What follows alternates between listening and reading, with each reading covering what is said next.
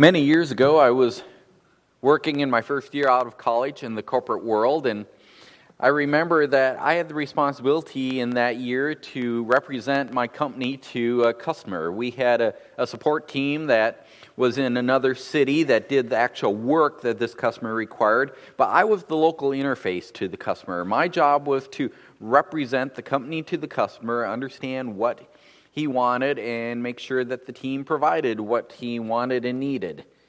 I need to make sure the work got done correctly. And the reason I remember it so well is this customer was well known as not easy to please. But he was also well known as being easy to upset. That, that was the reputation he had. He was just one of those difficult guys to get along with. The support team, I remember one time, had done something wrong, and this was fairly early in my relationship with this customer. The, the bottom line is, we'd screwed up. And I had the privilege of going to tell the customer that we had a problem, a problem that we had created, and it was landing on his desk. Needless to say, he was a little angry. He, he wanted to know who had made the mistake, who was responsible. And I kept telling him, I'm responsible. He said, No, who is responsible? I said, I'm responsible. I am your representative. I am responsible. He knew I personally had not done it, but I kept telling him I was responsible. I would get this fixed, and I would let him know when it was done. I left him and I worked with the, the team, and eventually they, they solved the problem and got it rectified. And I went and informed the customer, and I remember this well because from that day forward, I had a great relationship with this difficult man. He understood that I would take things seriously for him. I would do what I could, and in turn, I myself, I learned a lot about responsibility that day. What does it mean to be responsible? Well, this morning, the idea of responsibility plays a key role in our passage. We'll, we'll see that all of us today have a responsibility. We are responsible to represent our Savior to a hostile world. Our world is more like the angry customer than anything else. They are a hostile world, but we are responsible to represent Christ. We've covered the, the first 23 verses in Paul's letter to the Colossians. Paul has been celebrating transforming work of Christ in these verses. He's been talking about how the gospel transforms people. It centers on the, the person and the work of Christ. He, he's been sharing how the gospel not only saves, but then it transforms people so that we're no longer like we were at the moment we became saved. Yet to understand that transforming work properly, Paul's wanted to make sure we understand who the person of Christ is and what it is he has done. Salvation comes by faith in Christ. Yet we cannot have faith if we do not know who Christ is and what he's done. We need to have these components to have that faith. So Paul's been describing the, the rescue mission that the Father sent Christ on, how he rescued us from dominion of darkness, transferred us to the kingdom of, of his own beloved Son, Jesus Christ. He's been talking about how we find our redemption, the forgiveness of sins through faith in Christ. He's talked about how God the Father did this so that Christ would be preeminent over all. He's preeminent over the old creation, this marvelous creation around us. Christ is preeminent over that. And Christ is preeminent over the new creation, the church. Everything God has done has put Christ in that position of preeminence. And through the crosswork of Christ, all this comes to a head as, as we find the forgiveness of our sins and we anticipate the day that Christ will then present us holy and blameless and beyond reproach. Now, Christ is the center of all. And Paul's wrapped up the final verse that we looked at last week as he's been talking about the wonderful redemption we have in Christ, the, all that we have through faith that, that comes from the sacrificial death of Christ. He, he's wrapped that up and informed us that we must believe that Jesus died in our place. They suffered for our sins, and, and we need to hold on to that firmly. That is the gospel message. And as Paul wrapped up the verse we looked at last week, he noted that it's only through the gospel message, the message that Christ died for sins, that, that people can find eternal hope No one can have faith in Christ unless they hear of him. And Paul notes that that's his role. He is a minister. People must hear what Christ has done for them, they must hear of who he is, and that message has to spread throughout the world. That is the message that Paul carries. This morning, having mentioned his role as a minister of the gospel message last week, Paul elaborates on that. He elaborates on, on what it means for him to be this minister, to have a duty that comes with the gospel message. The gospel message has been trusted to him by Paul. Paul is responsible for sharing it with others. Paul recognizes he has a stewardship responsibility, a stewardship of the gospel, a stewardship that, that makes him responsible. We're going to look at six verses this morning. That's a little more than we've looked at most of the, the times, but once again, it's a single sentence. It's only one sentence in the original Greek language. That means these six verses, they really form an overall thought. Specifically, these verses are describing Paul's stewardship. That, that stewardship he has of the gospel. It's a testimonial of how he has faithfully been managing the responsibility he has, how he's responded to his duty. Now, as I mentioned other weeks, Paul is no longer here. If you look around, you will not find Paul. He will not show up on the evening news. He no longer carries the stewardship responsibility for the gospel. Yet the gospel message, the, the message of Jesus Christ, is the only message that continues to give hope to our world. That message has been passed along. We now have that message. That means we now have the stewardship responsibility of that message. We must carry that message because it's the only message that will give hope to people. Now, now I expect that all of us would at least begrudgingly admit that we'd recognize that, yes, we have that gospel message because we're sitting here this morning having accepted the message ourselves, having come to understand it. We have that message, and we'd at least begrudgingly admit that, yeah, that's the message all the world needs, and we are responsible for carrying it. But we probably taper off with that last part because the reality is, most of us has probably not told a single person this past week about the message of Jesus Christ. Yeah, we have the responsibility, but we're not fulfilling our responsibility. We magnify Christ by proclaiming the gospel. We know that.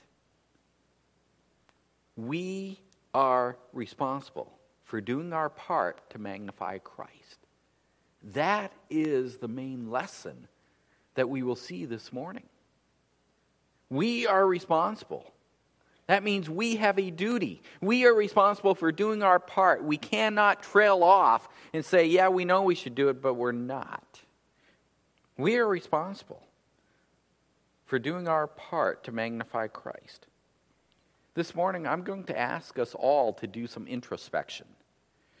That means it's time for some self examination. What are we doing? Are we fulfilling our responsibility?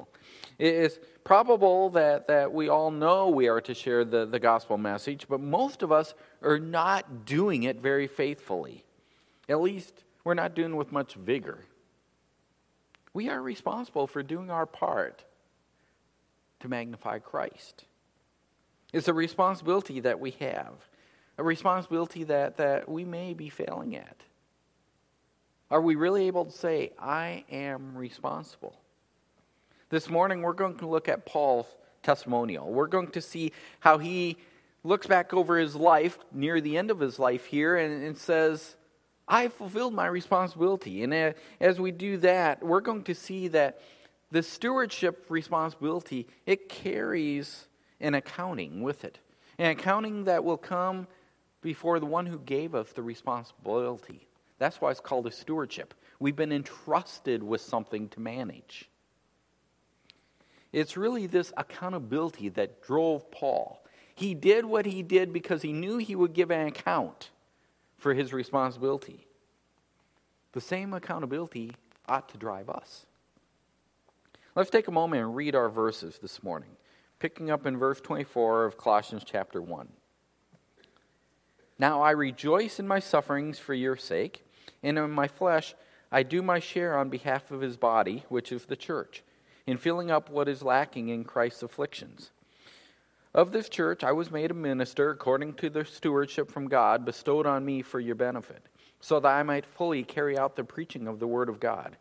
That is, the mystery which has been hidden from the past ages and generations, but has now been made mani- has now been manifested to his saints, to whom God willed to make known what is the riches of the glory of this mystery along, among the Gentiles, which is Christ in you, the hope of glory. We proclaim him, admonishing every man and teaching every man with all wisdom, so that we may present every man complete in Christ. For this purpose also I labor, striving according to his power which mightily works within me. Remember, I mentioned this is one long sentence in the original Greek. In our English, we probably have it split in about four sentences, and I'm going to split in four ideas this, this morning as well, because there are kind of four points that Paul lumps together under his main idea that we have a duty to do. We are responsible for doing our part to magnify Christ. And the first thing that we can learn from Paul's example the first part of our responsibility that we can see demonstrated is that our part to magnify Christ involves hardships. Involves hardships. Look at verse 24. Paul sounds a little bit like he's off his rocker here at the beginning. Now I rejoice in my sufferings. He's crazy, isn't he? Who rejoices in suffering? Joy in suffering, that, that's a sign of serious mental illness, isn't it? We don't rejoice in, in hardship, yet that's what Paul writes. Now, the world of Paul's day had a different perspective on suffering than we had, but it wasn't so different that people in that day thought it was something to jump and cheer about.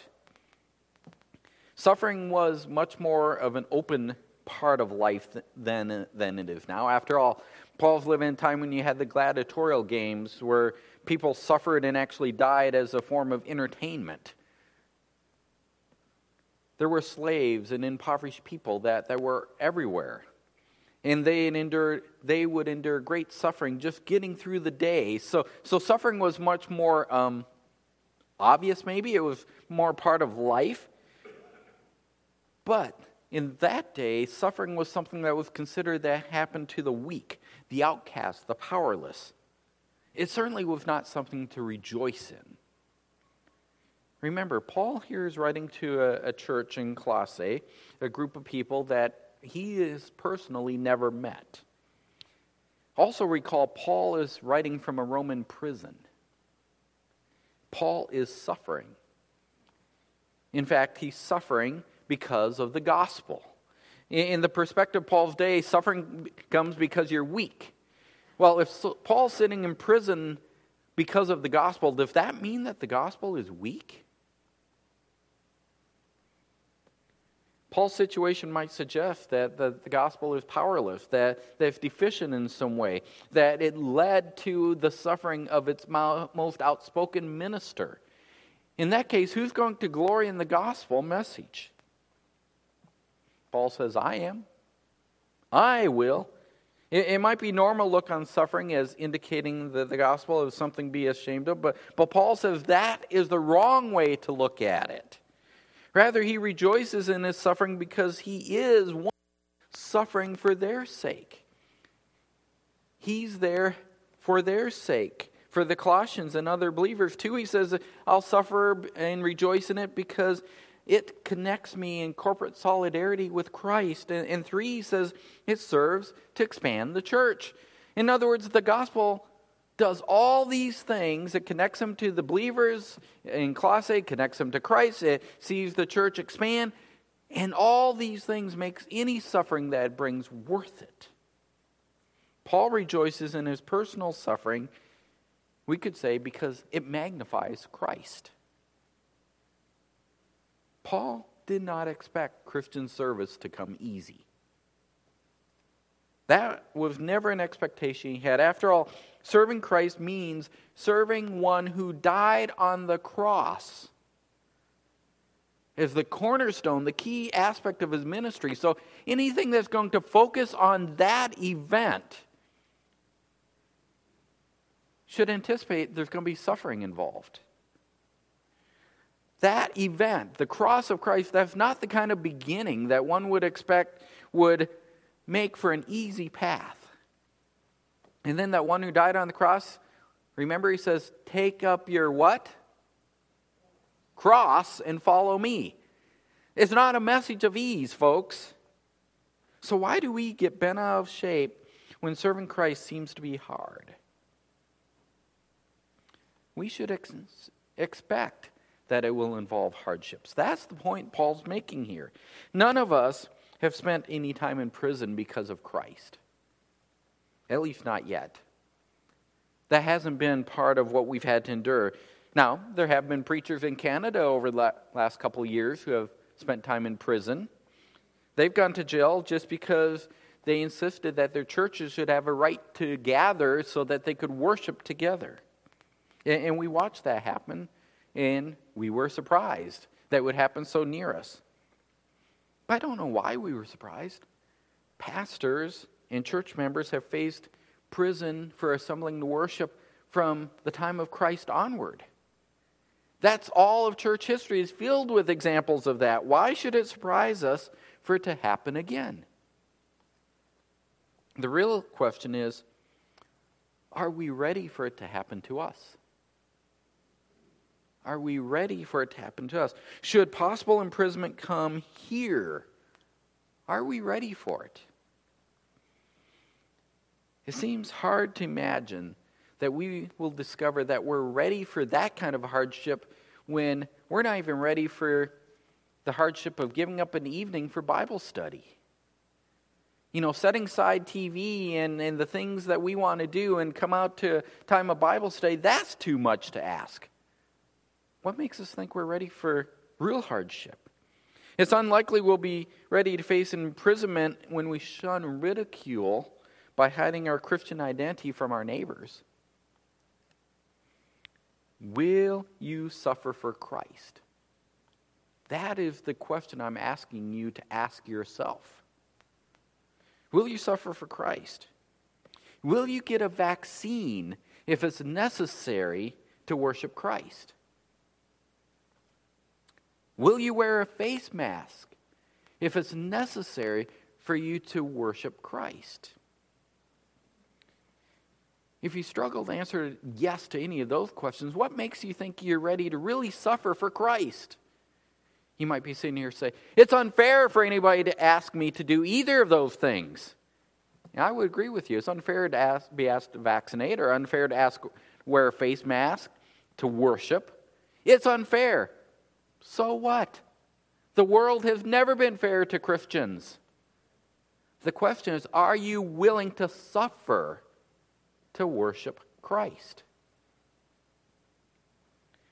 What we should expect from the world is hardship. We should expect unfairness, ridicule, imprisonment, even. Part of our stewardship duty to magnify Christ involves hardship. We are responsible for doing our part to magnify Christ. The first thing we can learn from Paul's example here, his testimony, is that part of magnifying Christ involves hardship. Examine yourself. Are you ready to give an account of the responsibility you've been given? We are responsible for doing our part to magnify Christ. Let's move on to a second thing we can learn from Paul's testimony. A second thing we can learn is that our part, magnify Christ, involves the gospel message. It involves the gospel message. Including the gospel as, as something that, that we need to be stewards of, that, that should really come as no surprise. After all, Christianity is about the gospel message, isn't it? It is what makes Christianity Christianity, is the gospel. Still, we should note that, that Paul spends the bulk uh, of this sentence expanding his responsibility around the gospel. Verses 25 through 27 all expand on, on Paul's care of the gospel. In fact, this is, excuse me, this is where we get the idea of stewardship from overall. Paul writes in verse 25 that he was made a minister according to the stewardship of the gospel. In the King James Version, is translated as the dispensation of God. That, that word that we have translated there is stewardship or dispensation. That, that word comes from the management of a household. In the Roman world, it was quite common for a trusted slave to be given the responsibility to manage the house, at least significant portions of it. Somewhat like you remember in the Old Testament where Joseph was given the management of Potiphar's house. There's a responsibility there, and that's the word that Paul's using. Paul states that, that God is the master who assigned to him the task that he's doing. And everything he's doing has this stewardship responsibility. And that stewardship involves carrying the word of God to others. Well, the same is true for us. We've been called to the task of magnifying Christ to the world around us, and central to that task is the gospel message. We need to fully understand what the gospel message is. It, it certainly involves all the details about who Christ is and what he's done, what, what we would consider giving the gospel. It includes knowing those things, but also includes the significance of those things, explaining to people how that applies to their life, that they need to understand that faith in Jesus Christ is the only way to have their sins forgiven. Yet it goes beyond even that. Paul calls it here the mystery which has been hidden. In Paul's language, mystery, that, that's the entire program that, that God has, the entire program that He has that centers on the church. In other words, the gospel message points to and includes the church. Paul's already explained that, that the church is the body of Christ. Yet now he's referring to it as a mystery. Why is he doing that? That term mystery, that that means a revealed truth, something that, that could not be discovered on its own, something that was hidden from mankind until God reveals it. The mystery that Paul is concerned with, even as he makes more clear in his letter to the Ephesians, but, but hints at here, the mystery that he's referring to is that the church involves the Gentiles. Now, that was shocking news to Jews and Gentiles. Jews and Gentiles stand equally before God, the Hebrew God. Remember, in their day, the God that Paul's talking about was the Hebrew God. He's the God of the Jews, the Hebrews. But Paul says, no, the mystery that's revealed is he's the God of all people.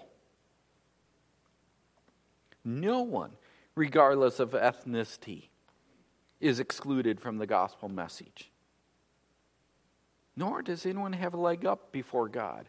All are equal before Him. Through the work of Christ, anyone can find forgiveness, and all come equally through the work of Jesus Christ to God.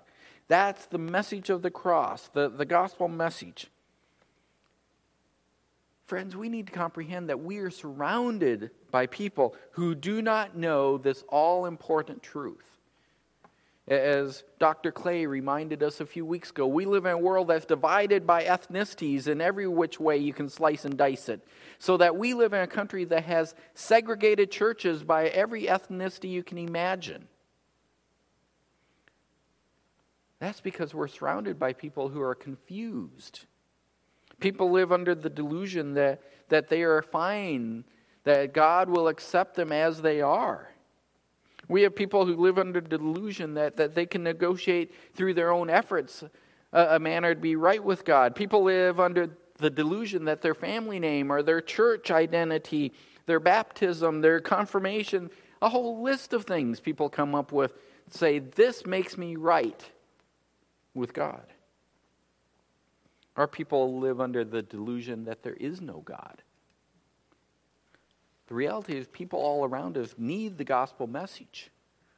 We are stewards of the gospel message.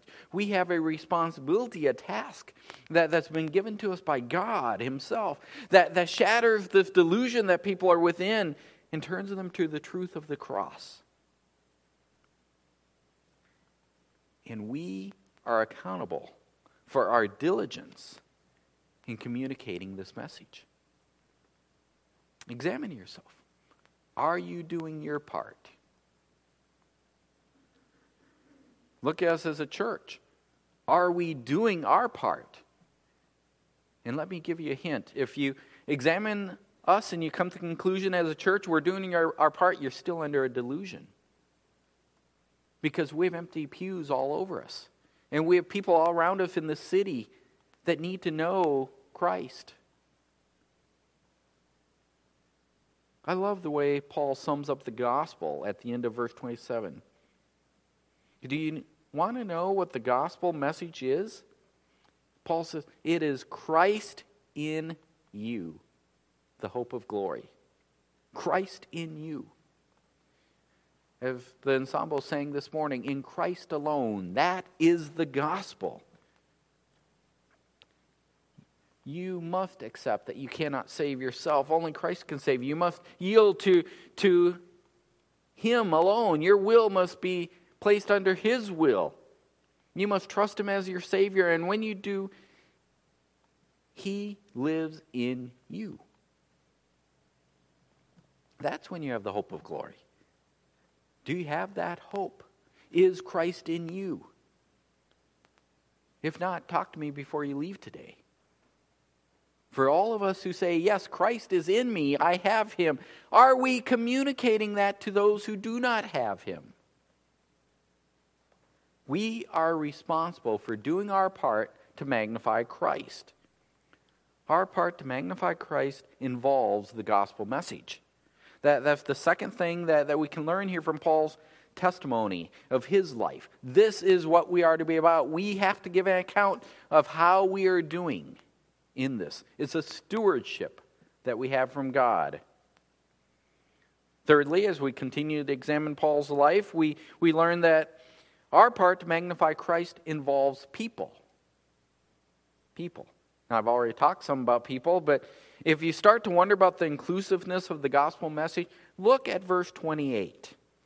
Three times in one verse, Paul says, Every man, every man, every man. Paul writes, We proclaim him, that, that's Christ, to every man.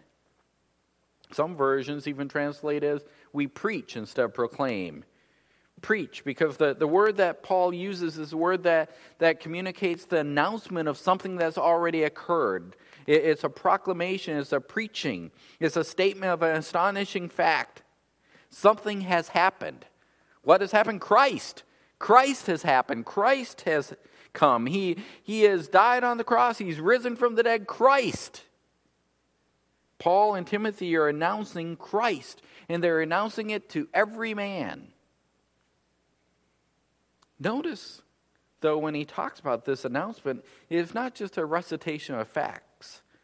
Paul writes that they admonish every man, he writes that they teach every man. There, there's a, a warning and a teaching aspect that go together with the gospel message. That's really what I meant earlier when I talked about the significance of the gospel. It's not just talking about what Christ has done, it's talking about how that applies to life. There's a warning that unless you believe in Jesus Christ, you have no hope of glory. There's a teaching that believing in Jesus Christ means he lives in you and your life is now his. We must include all of this. And this warning and this teaching, it does not stop with what we call saving faith. It doesn't stop with just the beginning gospel message place your faith in Jesus Christ. Look at the purpose statement that Paul gives us in, in verse 28. He gives us purpose. Why does he warn every man? Why does he teach every man? He does it so that we, he and Timothy, we may present every man complete in Christ. That, that word complete, or some versions translate it perfect, That, that word means mature. Mature.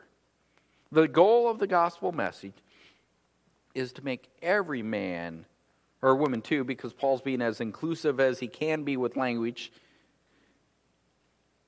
The goal is to make sure every man and woman will stand before God, not only forgiven in Christ, but mature in Christ.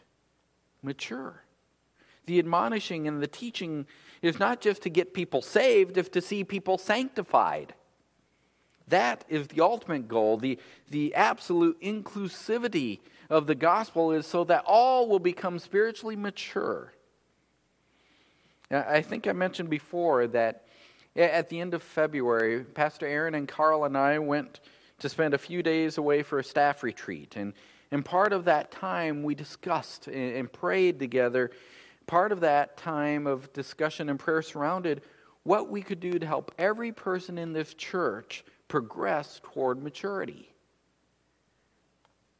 Our concern is that some people from time to time may, if you want to use the image, they may pull off the, the road of, uh, of spiritual sanctification, come pull off to the side with a spiritual flat tire.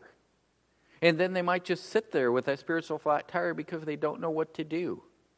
And if they sit alongside the road of sanctification, not moving forward at all, they become discouraged because they don't know what to do with their spiritual flat tire. And they're no longer maturing. We know that our job is to come alongside and, and help people change that spiritual flat tire and get back on the road of sanctification because every believer wants to become mature in Christ. We have concern that every person in this church is presented to Christ mature, complete in Christ. But what I want you to notice as Paul writes this is this is not our concern alone. Yes, I have the concern of Pastor and Pastor Aaron and Carl, they, they have the concern, but ours is a special responsibility to oversee the church, but our concern that everyone is complete in Christ is not ours alone. We all share the responsibility of admonishing and teaching every man so that every man is complete in Christ. For a year now, we've been encouraging all of you to get involved in one on one discipleship. We're encouraging that because we all have the responsibility of magnifying Christ. And magnifying Christ involves people. We must engage with people. I, Pastor Aaron, Carl, we cannot fix all the spiritual flat tires that occur in our church. Frankly, we may not even know about some of the spiritual flat tires. But between all of us, we can get involved in fixing the spiritual flat tires of one another. We can ensure that every person is heading toward completeness in Christ. I, am encouraged that, that many have started working in, in with someone else, and, and they're working together to help one another grow in spiritual maturity. But some of you still need to get involved. You need to get involved so that you can help others. You are not serving Christ sufficiently. You are not magnifying Christ to the level that you ought. You are not ready for your accountability when you will stand before Him if all you're doing is mowing grass, painting walls, fixing things in this building, and so forth. Yes, those things need to get done. I'm not belittling any of that. That is work that needs to get done, but that is not engaging with people. In the ministry that we are accountable for involves people. You need to admonish and teach so that you may present someone complete in Christ. That's where discipleship comes in. It's not a formal teaching. We're not all gifted to teach in that we don't all stand up and teach in a classroom setting. But all of us are to be admonishing and teaching others so that they will be presented mature to Christ. I'm not telling you that will be easy.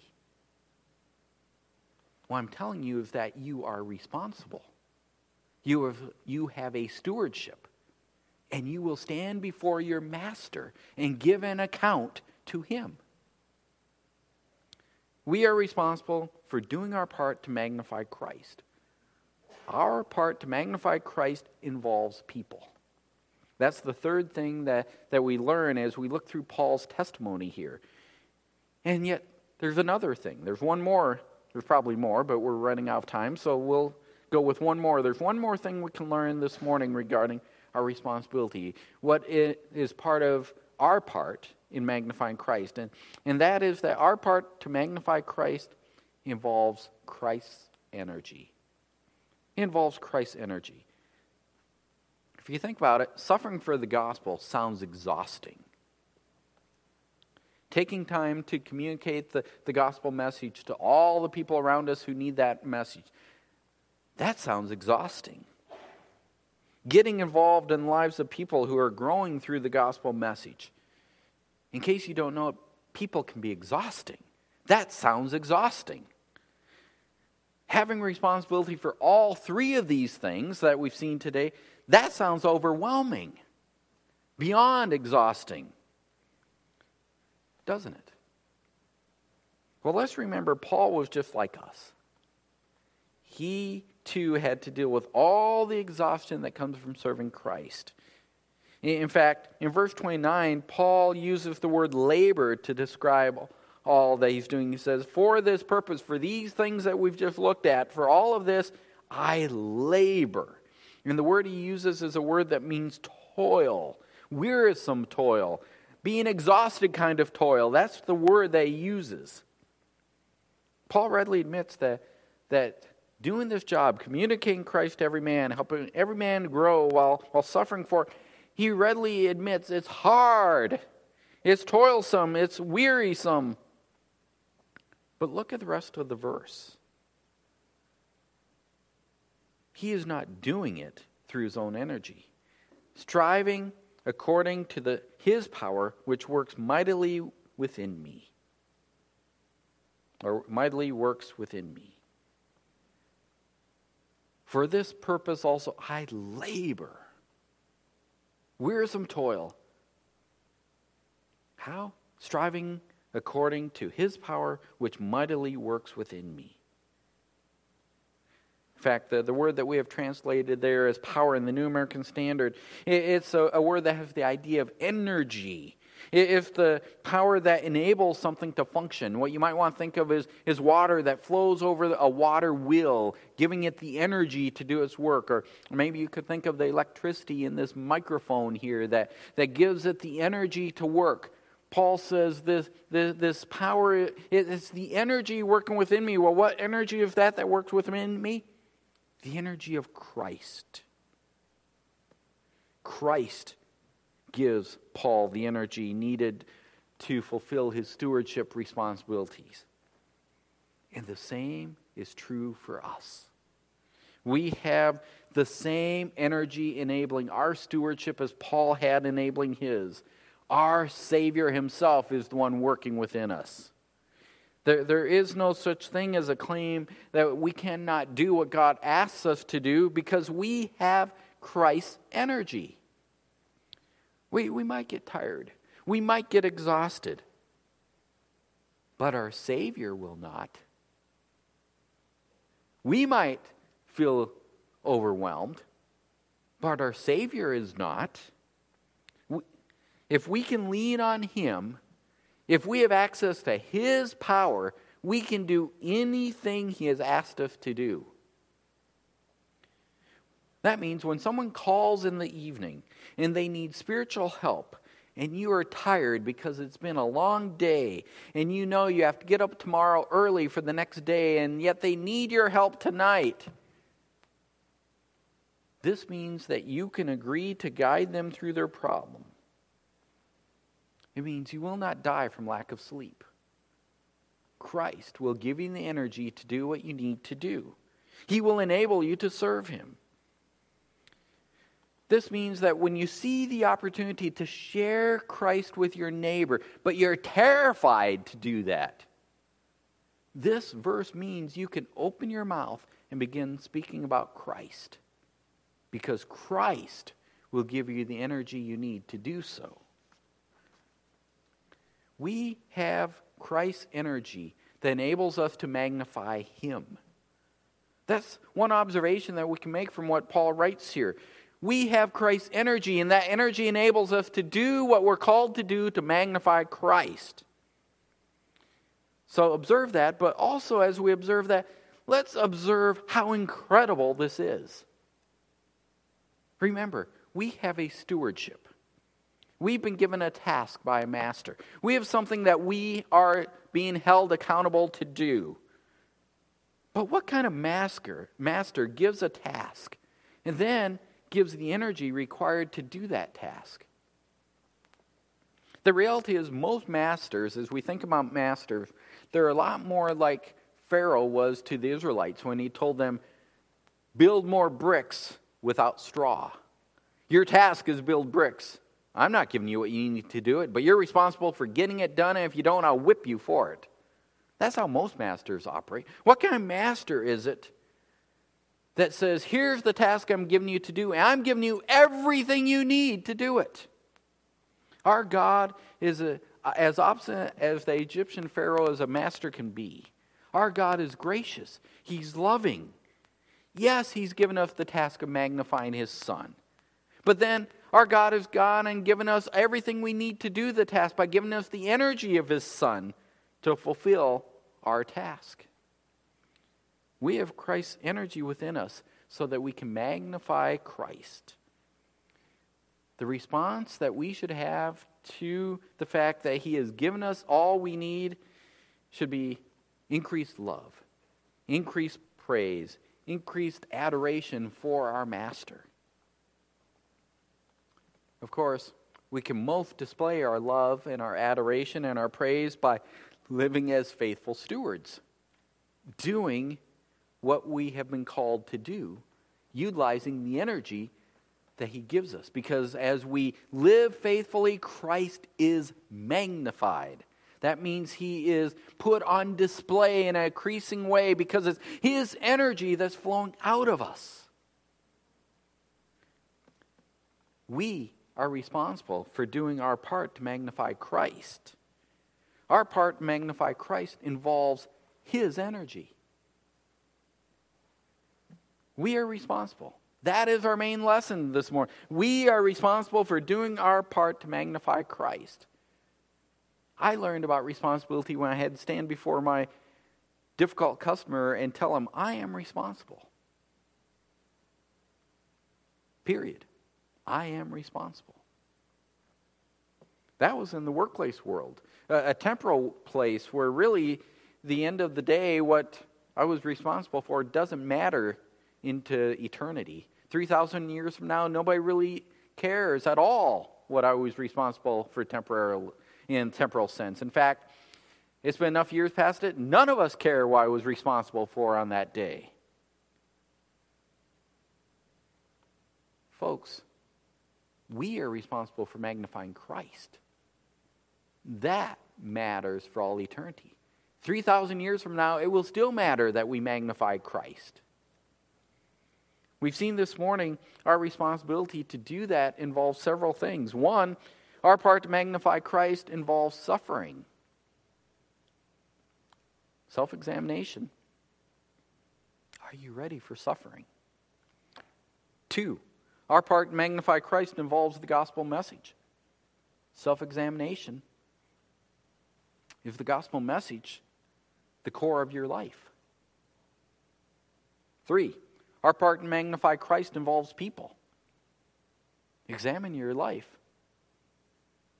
Where do people fit? Four, our part to magnify Christ involves Christ's energy.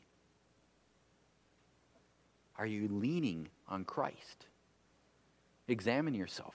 Are you trying to do all these things through your own effort and that's why you're exhausted? Are you rejoicing that Christ's energy flows through you? We are responsible for doing our part to magnify Christ. All of us. We are responsible for doing our part to magnify Christ. Let's pray. Father, I do come to you this morning with joy in my heart that we can come in the name of Christ to our great, holy God. We come through his righteousness to you, but we also come, as we've seen today, through his enablement. So, Father, as we come to you, we come with humility because we cannot do anything on our own, but great joy because we have Christ within us. Father, I also come to you with confession in my own soul. I know that I've not fulfilled my stewardship as I ought. And I expect that many of us echo that same sentiment. So I pray today that you would help all of us to examine our lives, to see where we have failed in our stewardship, and to fix the problem, to increase in our confidence that Christ will enable us and to do what you've called us to do so that we are magnifying Christ to the world you've placed around us. For it's in his name we pray. Amen.